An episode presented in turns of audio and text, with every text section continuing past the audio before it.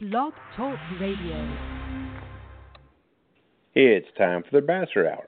The Basser Hour is an in depth look at things affecting today's veteran. The Basser Hour is sponsored by www.hadit.com. If you need help with the VA, log on to hadit.com.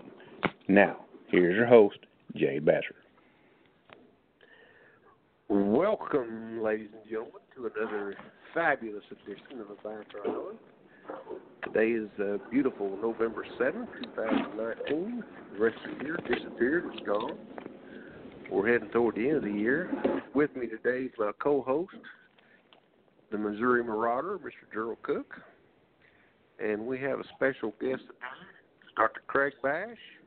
Dr. Bash is a Veterans Medical Advisor, and Dr. Bash is like Bo. He knows the VA. How you doing, Dr. Bash? I'm good. I'm good. If you guys want to get me, we might as well start out. You can Google on me, Craig Bash, and look at my website. You know, mm-hmm. www.veteransmedadvisor.com mm-hmm. or call Skip.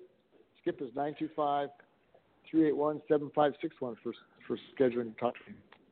Nine two five three eight one. Yep, nine two five three eight one seven five six one.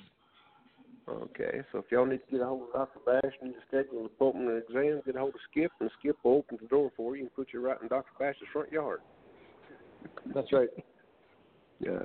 So how's how's it going, Dr. Bash? You been pretty busy? Yeah, that's good. Yeah, lots of lots of patients. You know, the uh, Krieger always keeps me updated on the new rules, and he said that the cardiac the cardiac system now is being all boiled down to something called METs, the metabolic equivalent yeah. units. You know. What's your no more hypertension? That, I mean? No more. Mm-hmm. Well, it's a function. You know, it's a measure of function. It's a measure of function, so it makes sense that way. But there's a lot of things that could be wrong that might not be represented with the METs very well. You know, so it's kind of a watered you know, down was, version. The old st- the old schedule always used, uh, you know, the uh, ejection fraction as far as the heart pump ability, which I guess is the, the the percentage of blood ejected in the heart pump yeah. and it kind of gave you strength that way. And that used to be the gold standard, you know. Cardiologists use it like yeah. crazy, you know. And uh, yeah. so the VA use it too, but I think they're trying to get away from that. I, I don't know what they're doing, but I, I, I'm not a fan. yeah, well, to boil down, you know, they've taken 20 codes and boiled them down to one code to simplify it for the raters, you know. And then the mm-hmm. METs, they're using that MET scale. And, uh, yeah. Well, they, sometimes the METs could like wrong. Yeah, right. Because they don't have there, there's know. no gauge for METs. Right. You know, but they I mean, do they, they well they do a treadmill they do treadmill oxygen thing. But Mhm. there's also estimate. You know, a lot of veterans can't do the treadmill thing, so you have to estimate it. And then what they'll do is they'll have their Mhm. doctor estimate it, and it'll be different than my estimate. They'll take their doctor over me because there's no real number, like you're saying. Yeah. So Yeah, I agree with you. It's going to be about hopefully they get the court to get reversed and get back the way they were doing it the right way. Anyhow, we're going to discuss the lower spine today. You know, I know a lot of veterans that have got spinal issues, and uh, especially the lower spine. And uh, what's some of the uh, conditions a person get affecting the lower spine, Dr. Bash? you know, one of the main one of the main things that confuses people a lot. I'm moving around a little bit if I drop off, but one of the main things that confuses people are these S words. You know, S words. And so one of them is spondylosis. Spondylosis. L O S I S. Spondylosis. That's kind of a, a generic term for arthritis. You know, spinal arthritis. It can encompass a lot of things. You know, so there's another word. There's another word called spondylolisthesis.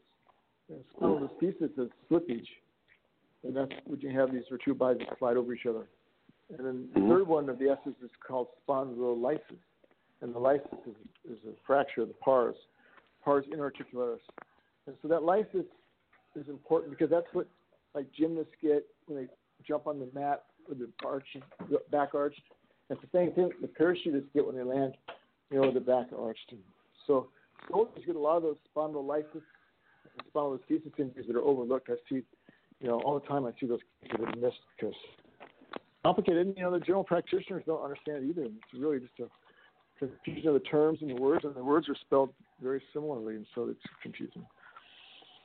So that's something I always look for, and it's also a very fertile area for retroactive awards, you know, because those diseases go overlooked. You know, it's classic. They'll have something called a PARS defect, which is a spondylolysis, and the rater won't see it in the record.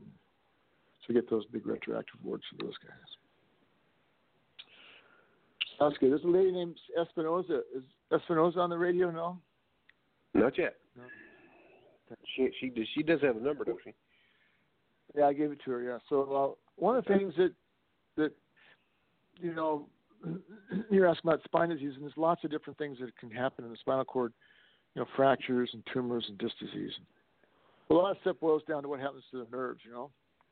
So if Yeah. the nerves get squeezed, the exiting nerves, like little pieces of spaghetti that stick out, if those guys get squeezed, then you have things like foraminal stenosis, which you see a lot of Mhm. in your reports, like moderate, mild, moderate, severe, left or right. And so that can give you a single nerve root, and that can be caused by arthritis in the uh, vertebral bodies and also from disc disease. Disc can rupture sideways and Mm-hmm. backwards and cause those nerve roots to be damaged. And then when the nerve roots get damaged, then you have the long term, you know, the long long tract findings like sciatica, and you have loss of reflexes like in your knee and your ankle. Mm-hmm. And so those can be rated, you know, those radicular symptoms, those long tract radicular muscle motor problems and reflexes can Mhm. be rated. Each each of those nerves, L4, 5, L5, S1, they rate them. And and so you can get um, ratings for each one of those categories. And then something else that happens a lot of times, long tract is the bladder. And that's the patient's going to talk about when she calls them. The bladder can be rated, you know, up to 60%. And then a lot of times when they have bladder problems, they have bowel problems because, you know, the nerves that run both of those things are in a similar region. And so the bowel can be up as high as 100%, you know, it depends on what your leakage and so on. But those Well, are the things uh, usually pa- patients don't want to talk about. You know, like if I talk to a patient, I'll say, "Hey, do you have bowel bladder problems?" They'll say, "No, no." But I'll say, "Do you have any problems at nighttime? Like how many times do you get up at nighttime?" They'll say, "I get up to five, six times a night." Well, that's one of the criteria for VA rating is that number of times you get up at nighttime. So a lot of times you have to ask the question two or three times to get some, you know, patient to be confident with you. So Let me- the bowel. let me ask you let let me ask you the million dollar, million dollar question. Say, uh, we'll stick with uh, spondyle, spondyle, spondylosis. Yeah. It's uh, say if you got arthritis, you had a bone spur, and the bone spur is actually pressing on a nerve root on one on your vertebrae. Yeah. Okay, say say you had fusion spinal surgery, and they remove that bone Yeah. spur. What's what type of damage does that bone spur do when it when, when it compresses a nerve? Is, is it is it a long standing or or is it released Yeah. pretty quick? Yeah. So when I see patients that have, you know, new onset spine problems, I usually ask them about sensory sensory loss, you know, numbness, tingling, and pain. So a lot of times you'll get numbness, tingling, and pain, and those things can be fairly reversible with surgery. You know, you start Mhm. when you start to have this motor problem, when you damage the nerve to the point where you have motor loss, strength loss, or leg Mhm. atrophy. A lot of times, if they take the bone spur down, your example, or disc disease, that, that motor problem will persist. You know, so Yeah. it's not that uncommon for people to have chronic, you know, problems. So I usually, I usually tell patients if they have pain, you know, don't go to surgery because surgery sometimes causes more pain. You know, depending on what kind of it is and so on. But if you have motor, real motor loss, or losing your valve bladder, sexual function, or leg weakness, falling down, foot drop, then that's really for sure you have to go, you know, get it fixed because you have a kind of a short window there, maybe even a week or two. Sometimes you might return function. Month, Oh, you know, okay. stuff like that.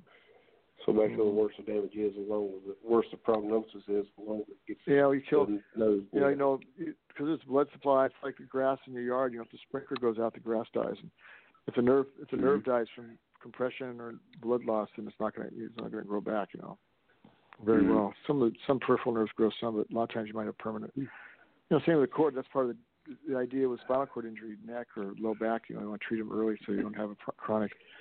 The brain, you know, same thing. Time is brain. Stroke, right? Stroke or Mhm. heart attack. You're trying to Right. do things quickly. Preserve. You mentioned you mentioned blood loss. Would that be called what? Was that coagulation or what is that? Uh, yeah, the the spine has a pretty fragile, fragile blood supply. Actually, there's only a couple places where it's redundant. So, if you get some kind of a damage to the blood supply to the cord, like the anterior spinal artery, for example, you'll get anterior cord syndrome, and that's you know most places, a lot of places in the body have dual supplies. Like around the brain, you have a lot of places that have dual supply. You know, but the spinal cord is kind of unusual. It has small little vessels, and a lot of times they're single vessels, so they can cause a lot of damage in, and tight space. Yeah.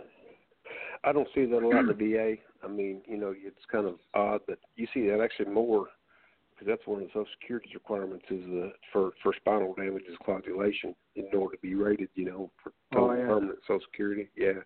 So Yeah, there's a thing called than claudi- the, yeah. You know, You might be ta- you might be talking about claudication, right? Claudication. yeah. Neurogenic. So that's like when you walk. You know, when you walk, you get this pain called claudication. And it can be Yeah. neurogenic in origin, or it can be vascular in origin, like in your legs, your calves, right? Calf muscles. Mhm. So that's kind of what you're talking about, I think, there. And uh, Yeah.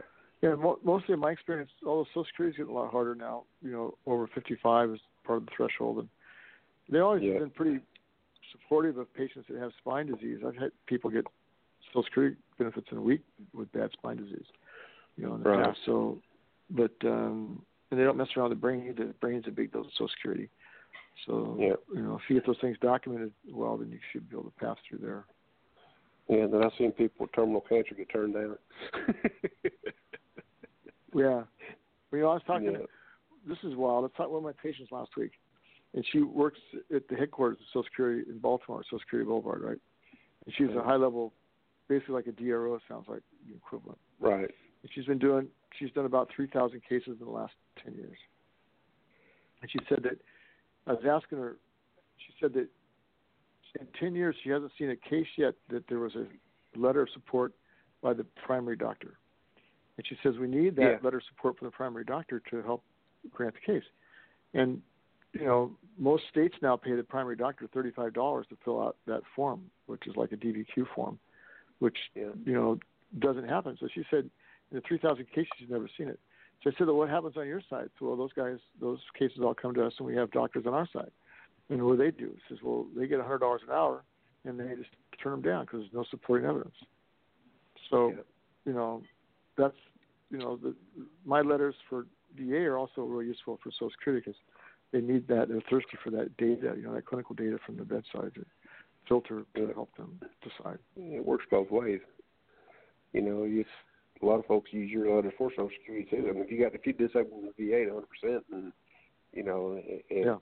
Social Security's going to follow suit either way you go, even though their Yeah. structure's different. You know, so but they should. Yeah. You know, Right. Uh, They're, um, yeah, they're we're good. Yeah. Dr. ahead, Joe. Bash, Yes, uh, uh, now if if you're uh, like anemic, uh, pretty bad anemic, uh, that w- that could affect your spinal cords, and and then in a sense because if you're uh, super low on blood, uh, Yeah. uh, Right. you're not going to Yeah. get the proper nourishment or whatever it takes to operate the spinal cord. So if you have uh, uh, neuropathy of the legs, uh, you have uh, like restless leg syndrome or something that could contribute to a spinal cord uh, issue, couldn't it? Due to lack of blood. Yeah, How could be- low does your, could be your blood have to get?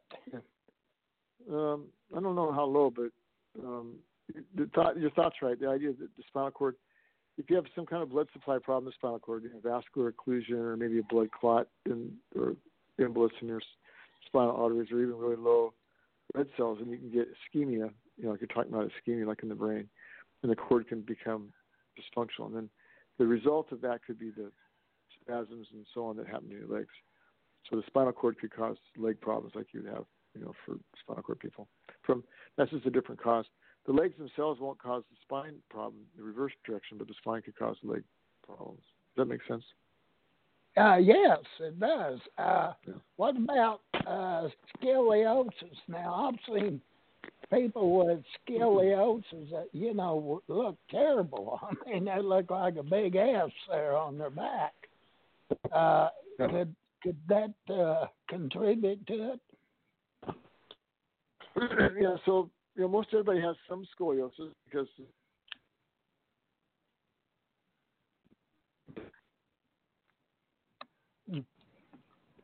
sometimes it can progress. You know, people that's where you see people come to service a little bit and then they end up on the way out. They look like Hunchback of Notre Dame or something. You know, like you're talking about.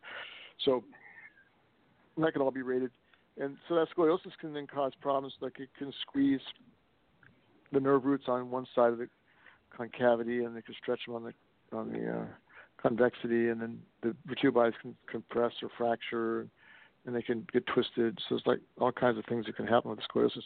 And then that scoliosis can also cause secondary problems, like with the lungs, because the lung might start to collapse and not be able to breathe well, and you, know, you might have fall. You might fall down because you can't look up, and you might have skin break. You know, it's like a lot of things can happen because you're not your body's not in balance.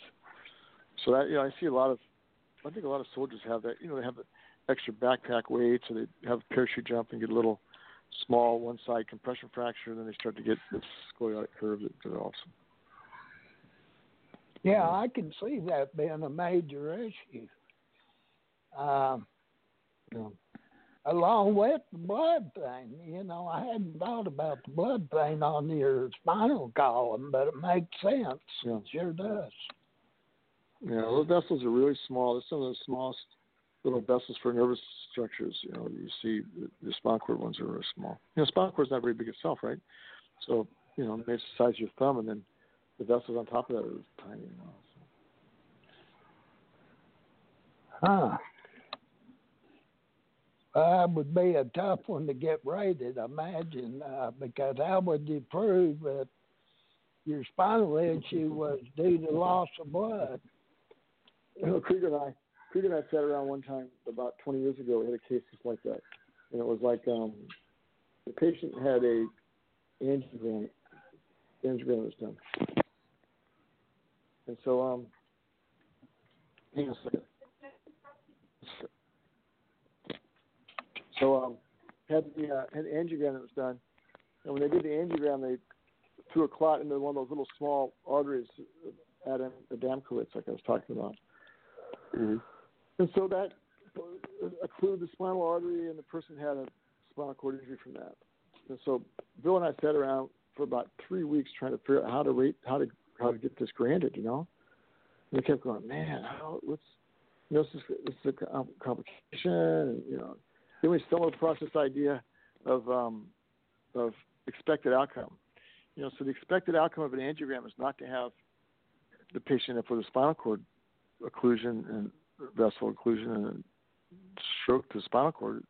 The expected outcome is to have a good outcome, right? Ninety percent chance. And so we use that idea that the doctor wasn't intently, intentionally trying to hurt the patient. It wasn't a skill problem. It was just it wasn't the expected outcome, and so they granted it. So we've used that a lot since then. The idea of you know just expected outcome or you know patient patient poor outcome. Because in the old days, you know, 1151 was 1151 came claim. In the old days, 1151 was you know more was kind of automatic if the outcome was bad, but now it's more based on skill in some ways. But the last sentence mm-hmm. talks about you know the expected outcome, so we use that. But yeah, so Could bad, they, bad blood flow to the spinal cord could they draw a fluid off of your spine in order to tell if it was getting the adequate uh, blood flow? Uh, no, we don't really do that, but we do like these angiograms, you know, like I was just talking about. We put a catheter yeah. in, and you shoot you shoot contrast into the cord, and um, then the vessels around the cord, and you can see what's being. Oh, I see. I see. Right. Yeah. Okay. Mm. Yeah, that guy's called an interventional radiologist. They're pretty good at that. Yeah, exactly. well, pretty good at that. My wife. Uh, measuring uh, uh, mechanism, so uh, yeah, you could you could tell that way. Yeah. Mm-hmm. Yeah. yeah. But that's it. Well, MRIs now are getting pretty good at that too. You know, looking at some of the flow, you know, high tech scans. So we're getting some idea of what you know what the blood and you know, as a secondary measure of what the cord is doing. Hmm. What's the uh, level of spinal cord injury, Dr. Bash? Uh, say, say if you're a parachuter, you jump out of a lot of planes, and on your last jump in the army before you retire, you hit the ground too hard, and your legs go numb, and you can't walk. What's what, yeah. what, what type of severity are those things? I mean, I know you've got you've suffered from injury yourself, so. Yeah, I'm a C six seven injury, but you know, parachutes get a lot of neck injuries too because they jump out and they get that whiplash, you know, blast. Mm-hmm. the, the, the guys that halo jumpers, those guys high altitude, those guys get a big whiplash in their neck too when they're coming down. Yeah. So um, you can get neck injuries along with it, and then um, lumbar spine depends. You know, it just depends on what. Like I've had a lot of guys that fall and they they by the wind and fall backwards and end up with a thoracic spine injury. You know, you know they fall and just jump on their back and they'll get like a, I don't know, four or five is a common level that can be affected. But I've got a little report that talks about all the different levels of by frequency on uh, X-ray findings. So, you know, it can happen at several different levels. Kind of depends on how you felt, how much weight you have, was your body straight or crooked, you know, the wind blowing.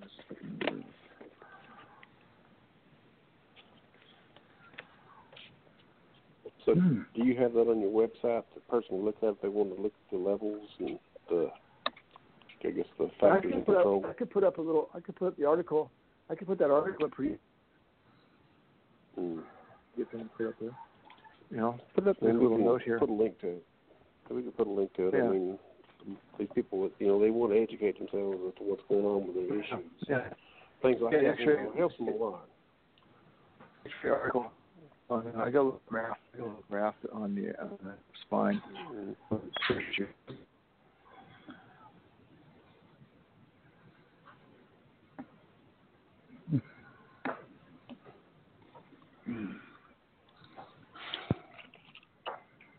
What uh, what areas like say if you have a issue down in the lumbar spine L5S1 area? If you've got Yeah. spinal issues there, what, is that is that the bowel area? Or what area does that control? Uh, yeah, it can affect the the lower nerve roots kind of affect the sphincter. You know, so you might have sphincter problems where you can't avoid, you know, and um, kind of thing, get your stool out because of sphincter problem. Also, then you know, one of those things that's common is loss of the reflex of your of your, of your sacral reflex, your you know, Okay. your, uh, your um, Achilles reflex, and so that can uh, pro- foot drop. So that's kind of Yeah, pops but- Some of the, That's Yeah. the loss of use because you got foot drop, lost use. yeah, yeah, yeah. Right. Get the orthotic. You get it in there to help out. Yeah. It. Pretty sad. Now, what what relation do they have to? Uh, know they got accessory nerves too. Is it just different things they control, or get it lower, or what? Um, what, what was the exactly? The accessory nerve. Yeah, sensory. Yeah, so sensory. The um, EA talked about the, cardiac, right? Is it's kind of gone to to a system where they're going to do they want they want to use EMGs now mostly for the for the um for the sensory motor problems and, and instead of being relying on light touch and reflexes and on um you know ice cube tests they're trying to start going towards uh, using EMGs. So it's another one of those tests, but the problem is that EMGs are only, you know, had so like about fifty percent accurate. So, you know, it's still another one of those things where the test is going to be, the test might be falsely, falsely negative, and the patient's not going to get benefits for it. So that may be another one of those things that have to go to court to get worked out, you know, because it's not, So they're not only a fair they're assessment. only fifty. So they're, they're only fifty percent accurate, reliable. Uh, yeah, so, uh, so it it depends on it's operator you know, but 50, Yeah. 20, 50, 40, great test, you know.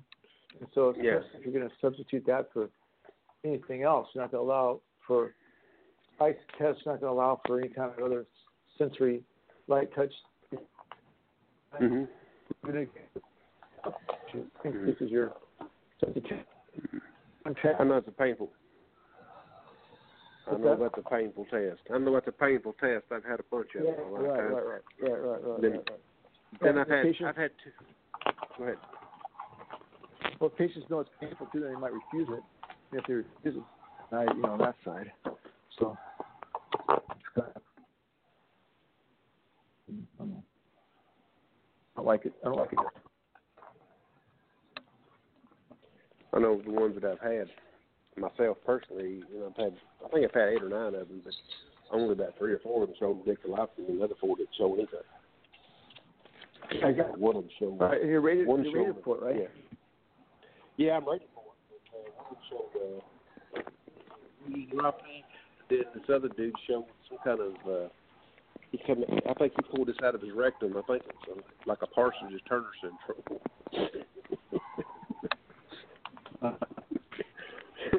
uh, you know, I, I agree with you. I didn't know they were. Yeah, I saw that somewhere. Yeah. So I saw the saw they just trained all the ratings for for um video. Do you remember the discussion we had about that? Did we talked about that video video uh, DBQs? Yes. You guys are, you guys are, Mm. We need to do a video DBQ. You get an What's that? example and put it on your website. A DBQ video example. oh yeah, video DBQ. Yeah. Yeah, and then we need. Yeah, then the, we could. Yeah, we've got the perfect. uh We got a perfect person to do the exam on. And we could do that. You know, just we we, we need a guinea pig. I think I got a volunteer. Who's that? Who's that? Gerald, you volunteer here, Gerald? oh God. Seems like I get volunteered for everybody. Got me into this. yeah, we're gonna we're gonna try and cure you this time, Gerald, instead of make you sicker. Oh. this well, I hope is a- so. is a benevolent this is a benevolent volunteer. Yeah. So. Yeah, we'll have to give them a yeah, lung transplant to do that. Right, right, right, right. They have those things. So I just talked. They just, but they said that they just did a bunch of training nationwide on the raters to help them understand how to interpret or rate with video DBQs, which is a big deal because they were trying to block that for a while, you know. And so the chief, the chief of VA benefits, ordered I think all the raters to be trained in this. That's good. Joe. Well, it's just a check in the box type of situation. I mean, you know, uh, it would help if they had some common sense when they went to checking on them boxes. But so many of them don't. Yeah. Yeah. So, Dr. Beck, what format do you do? I mean, as far as when you do your uh, when you do, when you do your video exams, are you using uh, like a FaceTime, or are you using like a Skype, or what? Do you use more than Uh, one? yeah, I use I use whatever whatever the patient can get to. You know, I like Mm. I like FaceTime a lot because it's on my iPhone. And a lot of patients have Yeah. it. and It's easy. But another one that we use a lot, I used to use Skype, but Skype somehow has got more complicated. I think they like require to sign in or something. I don't know. So it's a Oh, little bit harder. But there's another one called another one called Google Duo. Google Duo that we use a lot. It seems to be pretty. Just download it. It seems to be pretty easy. The Google, yeah, it seems to be pretty easy. Haven't any problems with that one. And um, so, but I'm open. You know, if patients have one they like, I'll use it too. Doesn't matter to me. But um, I don't record it. I just use my brain to look at the picture and then I make some notes and do my um, do my um, you know, do the DBQ. How do you do measurements on that? Uh, I use my little. I've got a little goniometer. You know, I can just look at. I use my little, little clear, little clear goniometer measurements, and then I Oh, do so a you lot can of. do it. Okay. Yeah, Okay.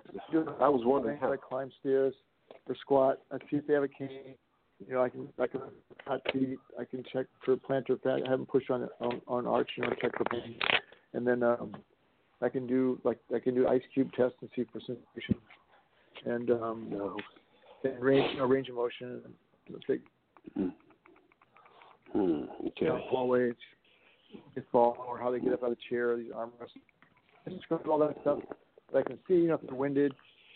You know, sometimes I can get an idea what the skin looks, you know, skin color. Scars are hard. You know, skin stuff's hard because you can't really get a good picture of it. But Yeah, it's hard to see. It's hard. Lighting is hard to know. Lighting issue.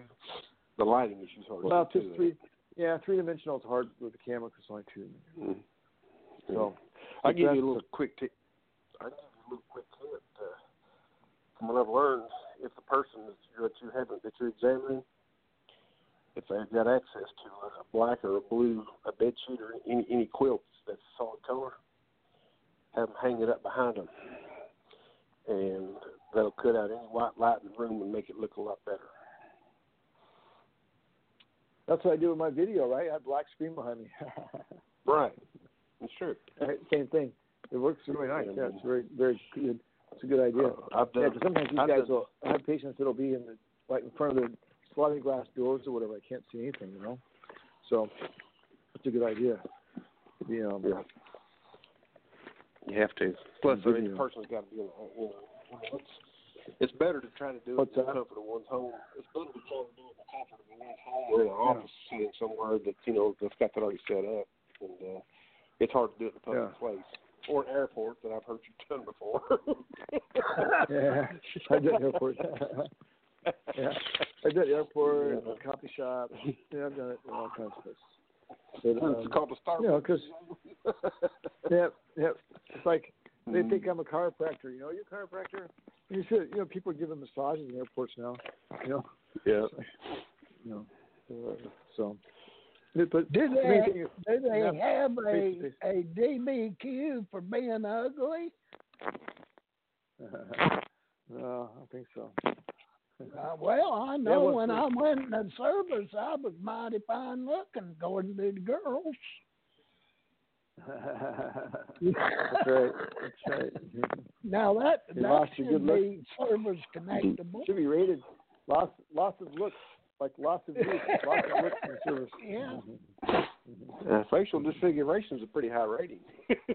Yeah. Well, now you might maybe that's it. Facial disfiguration. Yeah, facial You know, they have software now. They have software now that can pick out like children's faces, and they can back back it up and try to figure out what the genetics are based on facial structure.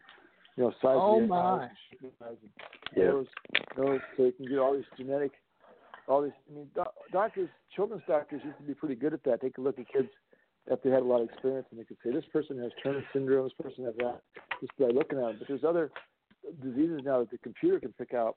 These very subtle, you know, the ratio between the nose, the nose uh, folds and the forehead, and the space between the forehead and the eyebrows, and there's all kinds of stuff they can measure. You know, come Wow. up with, yeah. Medical science. Yeah, they've come a long way with it. Yeah, yeah Facial that's pretty cool though. Yeah, Yeah. Pretty cool. I mean, it's, I did get a Uh. letter from from the VA wanting me to do this genetic thing, and uh, oh, really? For your, oh yeah, for the thousand million project. yeah, uh huh. Yeah. But I didn't do it. Yeah, I got one Uh, of those too. I I don't want don't want to play their games. Yeah. Well, it's going to be, you know, once that's going to be big data because you're going to have a million man Well, it'd be fine if they was truthful, but they want to manipulate every doggone bit of information they get. So uh, that's a that's a major issue. Yeah. That's trouble. I was talking to my, I was talking to my eye doctor today, and he, we're talking about the coding, you know, because VA has coding, but it's different than civilian. So has 65, 68,000 code. You know, so doctors are trying to code stuff, which is crazy because it's so. And so, you know, trying to code this stuff so, so it matches up with what they have in the clinic. Like, you know, if they have one code that's off, they don't get paid for a visit or a test or a machine that they need to use. So we code use code and things that are kind of close to what they should be or what they are, you know, because you don't have the exact code. And then, you know, the, somebody in the government's going to take that and try and figure out who's treating who for what, and it's going to be hard because the codes aren't going to match up with really what's going on in the clinic. You know, codes are really more there to figure out who gets paid for what than they are there for what the diagnosis is. I mean, so it's kind of twisted the way it's going to be used, probably. Yeah, they abuse everything. Or in their opinion. Right, So- right, right, right, right. So but but this spinal issue is pretty interesting. I didn't realize blood played such a role. I guess you know, stop think about it does. uh, that's yeah, played a like good role. universal. The oxygen. So. No, no excuse me. Um, Dr. Bash, I mean, I know you do a lot of IMOs for a lot of patients. It's got a lot of history. Like, uh, you know, you got a lot of patients with long-standing, long-standing spinal problems. And do you ever go back through the file and get the patient to give you their old MRIs and stuff? And do you go? Do you double check those against, you know, and Uh, against I what the can VA do it. doctors You have know, read? I've done that. Me as a radiologist, I used to do a lot. You know, I put a whole board full of stuff and compare. We always, you know, as radiologists, we're trained to look and see whether the new stuff is better, worse, the same versus the old. You know, because that's what you want to do Yeah. for treatment. You know, it's just, it's just. Comparison, yeah. So yeah, so I can do that. I mean, sometimes I can do it for a novelty if I'm curious about what's going on, you know. But it's a little Mhm. harder now because the, you know, there's so many films. You got to have a real imaging center. Some of these places have, you know, they have big boards like, you know, the imaging centers will have, you know, six, eight, ten screens, twenty screens Yeah, but, and then you can put all these images up, and you can also run them through. If they're all on your same program, you can run them through your own system and compare them. When I was at NIH, we had we were doing patients with MRIs of the brain. We were doing I don't know 30 patients. We were scanning them every month for decades, and then we took Sure. those scans and we re, we put them into a slicer, you know, into a computer slicer basically, and re-slice them so they're all the same slices. Then we can make movies. Mhm. We can make a movie and show how the MS lesions grew and disappeared over time. And so all that stuff is what they're going possible. It's a huge amount of computer power, you know, do that. Mhm. So, but I don't ordinarily do what I. The imaging I use is if, um, because the VA rating schedule is not that heavily based on imaging. There is a lot of it, but not, it's not direct correlation. So, say for example, a person jumps out of a plane and they have back pain, and they go out and they get an MRI scan, and then the MRI scan's negative. That's the one I want to see because I want to see that MRI to prove to myself that it's negative. 'cause it's probably not negative. And the same thing like for a knee or whatever. And they might have a negative one now and one older one was positive. And I might go back and look at those and start to look and see what is really going on. You know, maybe it got worse. So maybe a guy has maybe a guy had negative. Say he had jumped out of a plane again, has a 10% for his lumbar spine or something, and he had MRI scan that was positive. And he comes back in for a C&P exam a decade later, and he's got foot drop and so on, and the MRI scan's normal. Then I, that's the one I want to see. You know, let's see that and see if it's really normal. It's probably not normal. So, So, you know, I, I cherry okay. pick those, you know, chest X-rays, knee X-ray, any of the imaging that I need to see for those reasons. I'll look at and revalidate. You know, Mhm. so okay. I've Uh, done routinely. Yeah. Because I could spend my next couple decades. I could spend my next couple decades just reading old films if I wanted to, but it's not really going to be that productive. you know, Have you ever for patient? Right. Have you ever found one? Have you ever had a patient uh, file a claim and get denied, and they they, they tell them there's nothing wrong, and you, Yeah. you get your hands on the That happens. original uh, That happens MRI a and lot. read it, and, and That uh, a lot. That happens a lot. would it That was a, would that be a, so. would that be a tort claim too? Uh, uh, it depends on you know, Mm-hmm. Yeah, if it was a, if it was a VA film, that would be a claim. I mean, that's yeah, so, so that they had a spinal cord injury and yeah, that's what I'm they looking didn't at. treat it in time. Yeah, so Right. guy jumps out of plane again, hurts his back, and now he has a foot drop. And they go to the MRI scan and read it as normal. This guy, not, that's a tort claim. MRI scan. I'll tell you, let me give you an example. Uh, I had a he's a Hadit member, good guy. Uh, he's a hundred percent. He uh, lives down in Tennessee and out in the country. And he wrecked a four wheeler, uh, ATV, and it rolled over on his shoulder. So he goes to emergency room. He flipped out, and uh, they did an X-ray, and uh, doctor there's nothing wrong with his shoulder, and the nurse accused him of being a drug-seeking person. So it kept hurting. So two weeks later, he went to another doctor, and they did another X-ray, and the shoulder actually was broken. Right. So so so Uh, there's a lot. You know, any straight simple. So what happens sometimes is it it depends on angle, X-ray angle, and you can get the angle Yeah. set so you can't see the fracture. That's one thing. The other thing that happens is at a week, ten days, the bones the bones get resorbed. The osteoclast complex one for reparative process, kind of like concrete with old crack out. Yeah. So the, Yeah. the bones kind of like that. So at a week of ten days, it's often in radiology will say re, re X-ray in a week of ten days because they might be able to find a fracture we didn't see before. So that's kind of a Mm. common thing that happens. But it could have been that it was on their first film and it was missed. You know, that's another thing that happens. You know, radiology's not perfect either. So um, Mhm. you know, stuff like that. But they also have there's some bias in the system too because the um well I was in when I did my training I was in the VA hospital and they had you know, a lot of raters a lot of ratings came through the department. And they only had one guy, they only let one guy out of fourteen doctors read the x rays. And so I was Yeah. training and I go, Well I want to see I'm just curious about these ratings, you know, because my case was rated and I want to see no, no, you can't go. You can't go watch the guy do the film. So what do you mean you can't watch the guy? You know, you know I'm in training. You know, but, no, you can't do it. He does it in the dark room by himself. Nobody sees. So you know, so once I heard about that, then when I get these negative reports, X-ray reports, whatever, I remember that guy in that room doing it by himself, and I'm thinking, well, maybe he wasn't reading them quite as strictly as he could be reading them, you know, or whatever. So when I Mhm. started doing that, and I found out that a lot of these cases that I read as normal are not normal. You know, so Mhm. you know, and I'm thinking QTC, you know, QTC, LHI, all those guys too. You know, get our hands on that stuff. Those are like impossible. I'm not sure I've ever even seen one of those yet. They're like vault, vaulted up. You can't, you know. So, Yeah. You know, it's good to get a hold of that stuff. And I had the same thing happen on hearing tests. And I was in D.C. and the guy had he couldn't hear talk to me on the phone. He was artillery. and he had bad hearing. He couldn't hear me.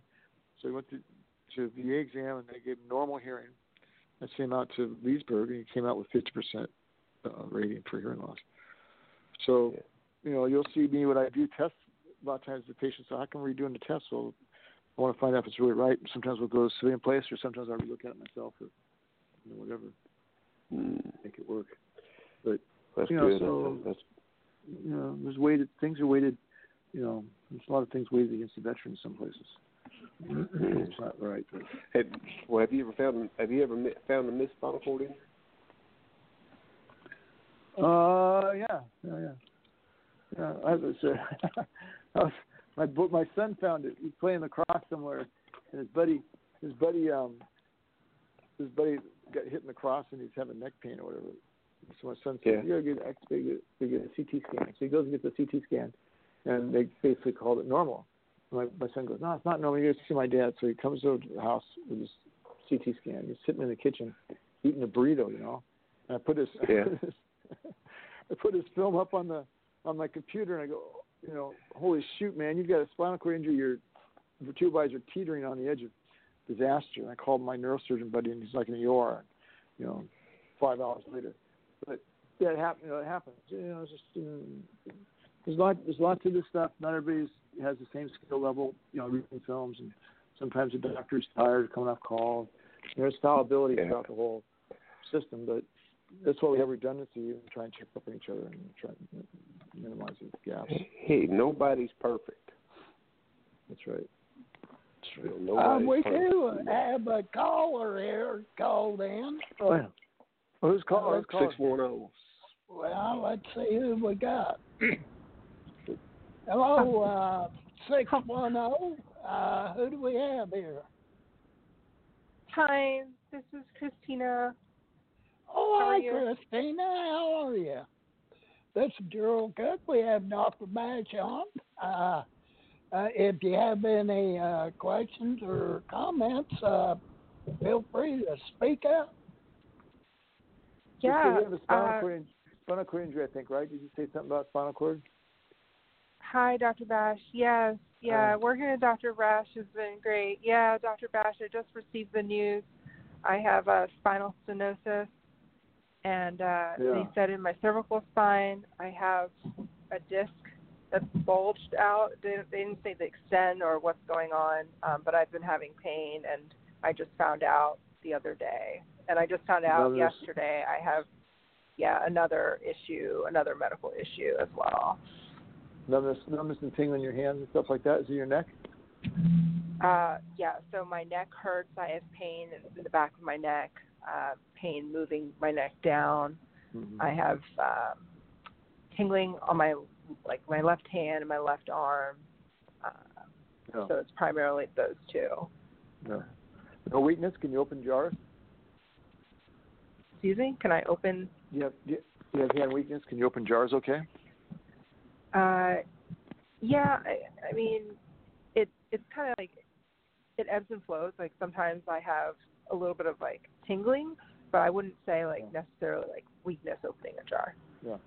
Yeah, we just, we're just talking about spinal cord injuries. A lot of times patients will have that numbness and tingling, which is Uh-huh. a more minor problem than when the weakness comes along. Because when you have that weakness, you can't open jars or you drop glasses, and that's something that might be more permanent. Maybe not be as easily fixed. You know. How about your legs? Any problems with your legs? Because the neck neck runs the legs. Are your legs okay? Uh, that I know of, I recently had a problem like walking. I could I could feel like a like a pain kind of shoot down, uh, like yeah. from my back leg. to my legs.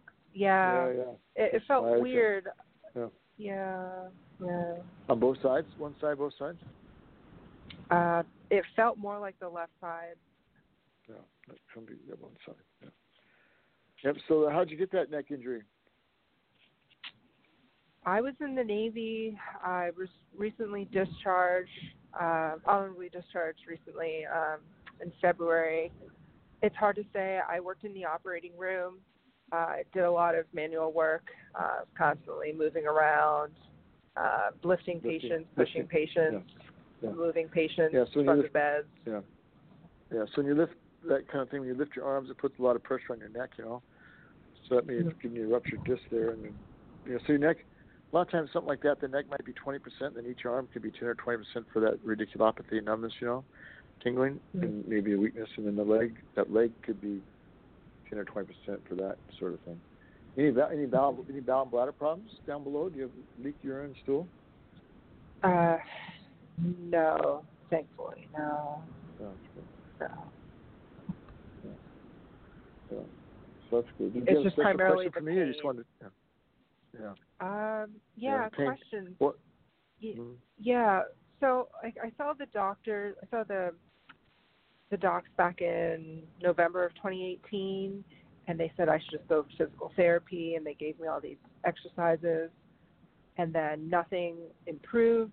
I thought it was primarily an issue with my left shoulder. I thought maybe I had uh, what's that, uh, TOS or TOC. uh, I was having the numb numbness and tingling, and is there anything like do I need to go see like a a neurosurgeon? Like I'm just concerned at, at this point. Is it going to progressively get worse with aging, or is this something that I need to address quickly? Um, because I am having pain at the same time. Like I don't know where to go from here. The VA just Mhm. said, "Hey, we can give you some NSAIDs and you'll be okay." And Yeah. I, I just I don't I don't Yeah. feel. Have you had yeah, have you had any imaging done? MRI scan? Uh, they, yes, they gave me an MRI of my neck Oh. only. Yeah. Yeah. So it's all yeah. So it's always good to have a neurosurgeon around to a neurologist to talk to you about these kind of symptoms, you know, if they change.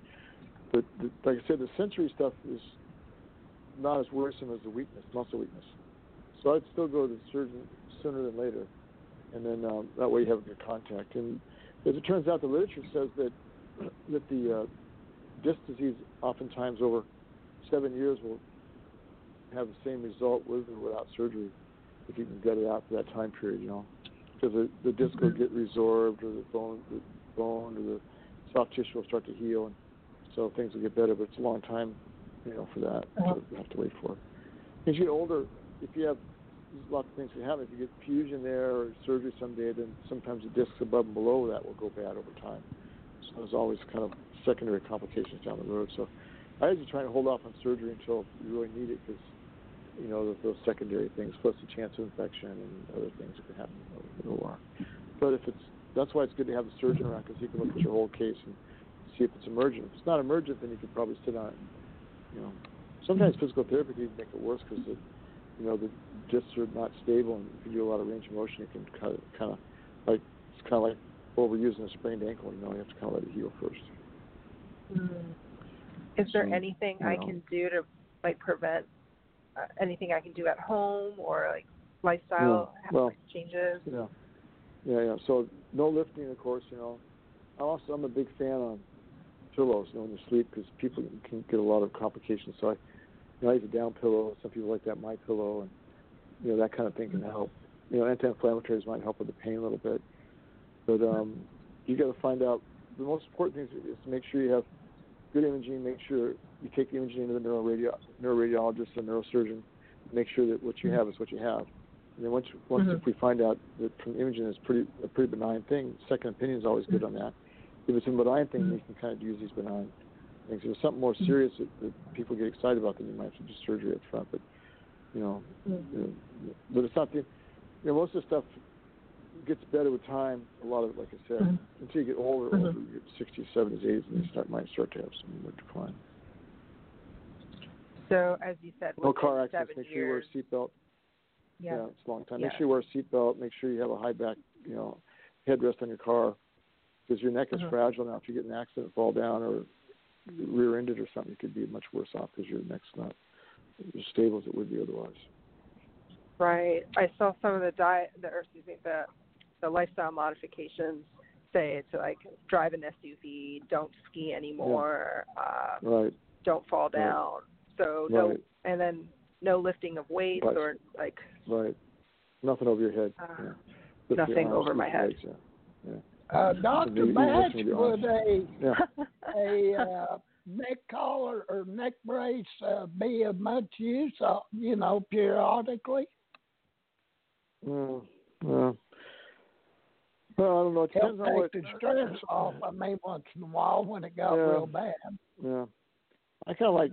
I kind of like little those little water bag traction. You know, once again, you got to find out what's going on with the neck. But once you find out if something's stable, you know, not a big, Uh-huh. but maybe the traction kind of helps because it can pull the bones apart and help the disc kind of Uh-huh. reset itself. So I kind of like Mhm. that. The neck braces, you know, great people like. I I have one when I was first hurt, and I kind of like to keep my neck warm. You know, it didn't, Mhm. Yeah. didn't really do too much. Kind of, you know, Uh-huh. it does kind of remind you not to move very much, and it does remind people not to kind of run into you and bang you around because you get the brace on. But itself, it, Mhm. and some people think it might even weaken the neck because the neck muscles can get kind of weak because the brace there. You know, so Mhm. it's it's kind of dealer's choice if you use the neck brace and you like it and it helps make Mhm. the pain go away, like Jill was saying, and that's good to use. But you know, once again, you got to go through your main doctor to find out what Mhm. you know how to what to. But there's you know, this sounds like this over time could get better for you, and you could be back to pretty pretty good function if you don't have an intermediate injury. You know. So promising. Thank you. Thank you, Dr. Rash. Mm-hmm. Thank you. You're welcome. Make me feel Oh, yeah. so much better. Oh yeah, yeah, yeah. I have my neck injury. I've had neck injury for 35 years, you know. And mine was auto fused without surgery. I've been pretty much neck pain free for 35 years. And I have a lot of neurologic problems walking, so my neck doesn't bother me. Mm, That's good. Good. Good news. It's- Yeah. Yeah, it's good. Very good. I have a question for you regarding sleep apnea. I don't know if that's on topic Mhm. or maybe for another time. Yeah. It's okay. okay. So Yep. I just was told today that I have moderate, uh, severe, or not severe, but moderate sleep apnea. Uh, and just hearing this news is a little bit concerning. Uh, where do I go from here? And do I need the CPAP machine? Yeah. Uh, and what's it doing to my brain? Yeah, yeah. So you, yeah, so yeah, you don't want sleep apnea is a dangerous disease. I have it myself. I use a CPAP, and I love my CPAP. And I take naps with it in the afternoon. So your oxygen level can go down, you know, low, and that's like we were talking about before. It can cause ischemic problems to your brain. So you sound like you're not Yeah. that old, so you probably have good oxygenation anyway. So, but the CPAP can be a problem. So Makes Depends on what type it is, but a lot of cases the CPAP does work. Usually what they'll do is they'll do a sleep study without it, and then they'll do a sleep study with the CPAP, and they'll look and see if Mhm. it reverses all of your problems, you know, like your oxygenation level, and see if you're breathing well, and do brain waves and so on. If that's the case, then they'll give you a CPAP, and that would be useful. And it's not the new ones now are quiet, and light. And they have battery operated ones, and there's a lot of oral oral plants that I can use too that might help in some ways. So, There's the key. um, yeah, yeah. Mm-hmm. So, um, was that did, did they did they do a sleep study with a CPAP device or not? No. Uh, yeah, I had I had a normal, I guess, a regular sleep study, and then last night I had the CPAP, and I Oh, tried yeah. the various ones, like the nasal and the mask. Yeah. Yeah. Is there one that's more effective, Yeah. or generally? Well, yeah. Nah. Uh, it depends on your pressures. If your pressures are less than eight, I think you can use the nasal the nasal cushion ones. So there's one Mhm. little cushions that go on your nose, and there's one that goes over your nose, and there's one that goes over your nose and mouth. So I've tried all 3 Mhm. of myself. I like the one over the nose and mouth because sometimes your nose gets plugged up for whatever reason, you know. I need to get rid of Mhm. it. I need to get rid of the humidifier because I think it's just a source of bacteria growth.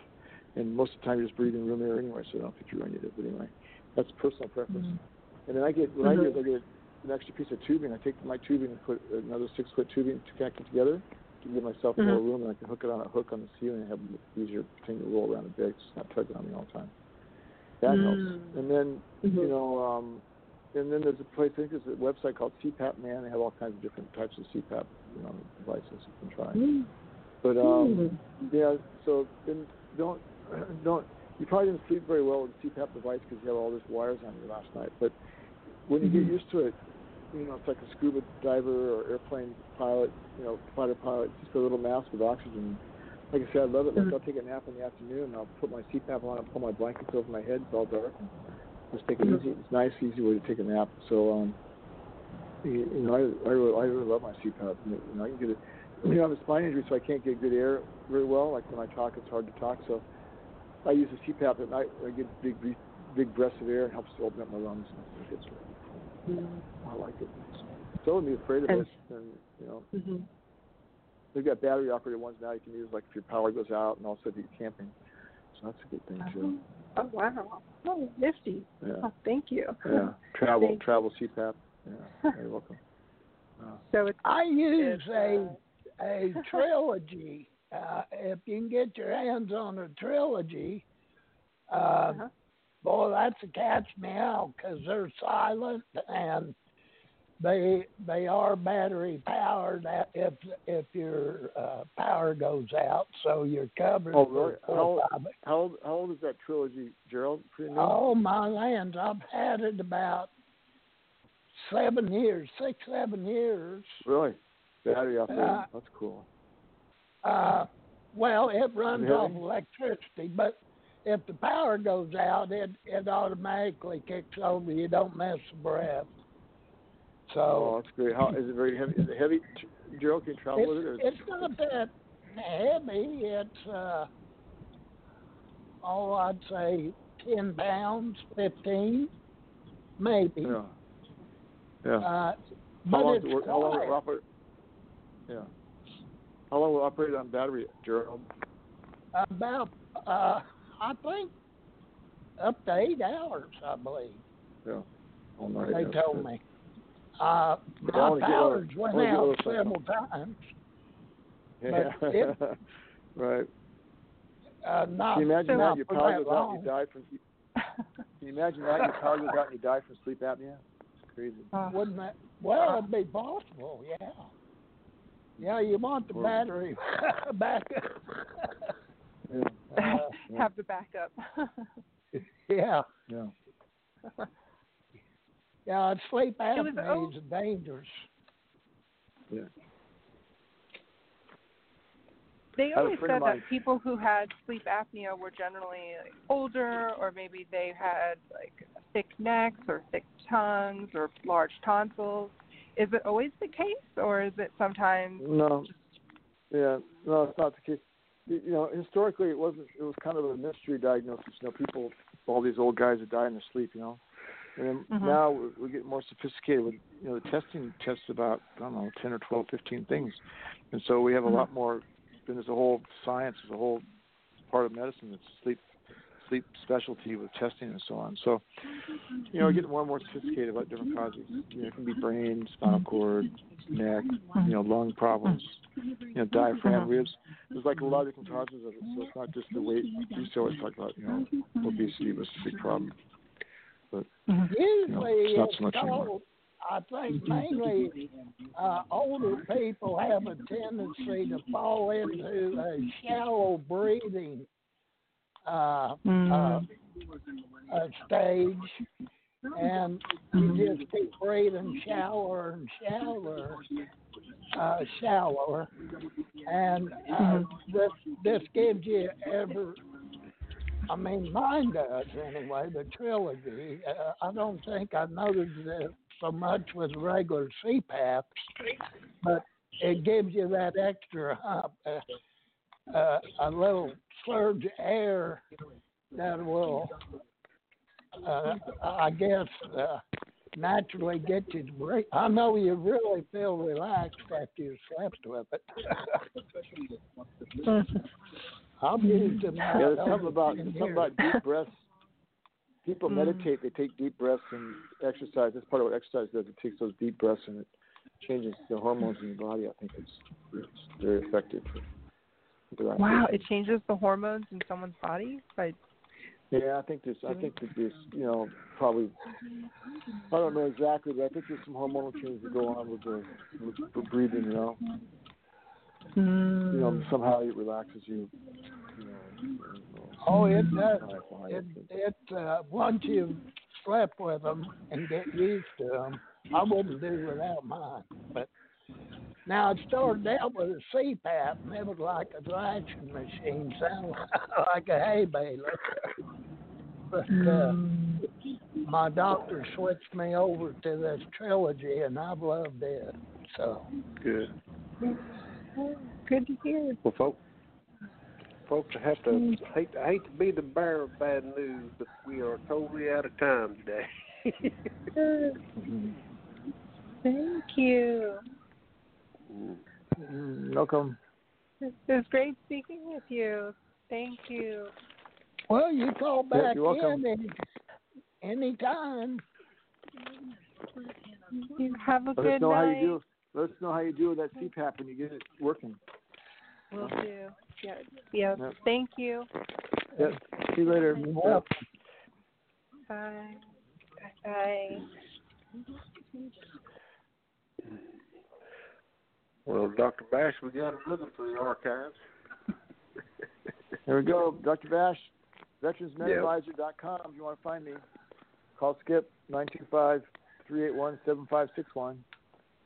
And we'll try to help you out. And, We'll follow back up with Dr. Bash in a couple of weeks, folks. He's got uh, he's got several issues he discusses, and uh, it's just part of his. Uh, he does a thing called a bash bulletins. You go on his site and look at his bash bulletins. He digs, he goes into a lot of detail on a lot of issues, not just spine, but a whole bunch of different issues. So, but other than that, we want to thank Dr. Yeah, for coming. Stuff like Yeah. DBQs. Yeah, DBQs, CP exams. Yeah, that's good stuff. I should. Yeah. If you guys have some questions about Go ahead. Oh, It's fading in and out. I Yeah. think Well, his if you have battery. some topic, if you have some topic for a C, for Bash Bulletin, let me know and I can try and make one. You know. Okay. Special.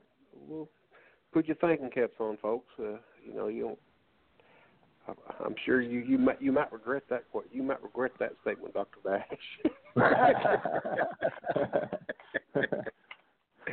All I don't right. mind. Yeah. yeah. yeah. All right. See you guys later. Yeah. All right. We'll see you next time. All right. Thank you, Dr. Bash. Hey, welcome. Yeah. bye. Folks, I want to thank you for listening. Journal, thanks for coming on being a co-host, buddy. We uh, we'll do this again What? soon. Been my pleasure. All right. Well, Ah. folks, till the next time. This is Basser, and we're signing off for now. You have been listening to the Basser Hour. The Basser Hour is brought to you by Hadit.com. Stay tuned next week for another edition of the Basser Hour and the Hadit.com Blog Talk Radio Show. Thanks for listening.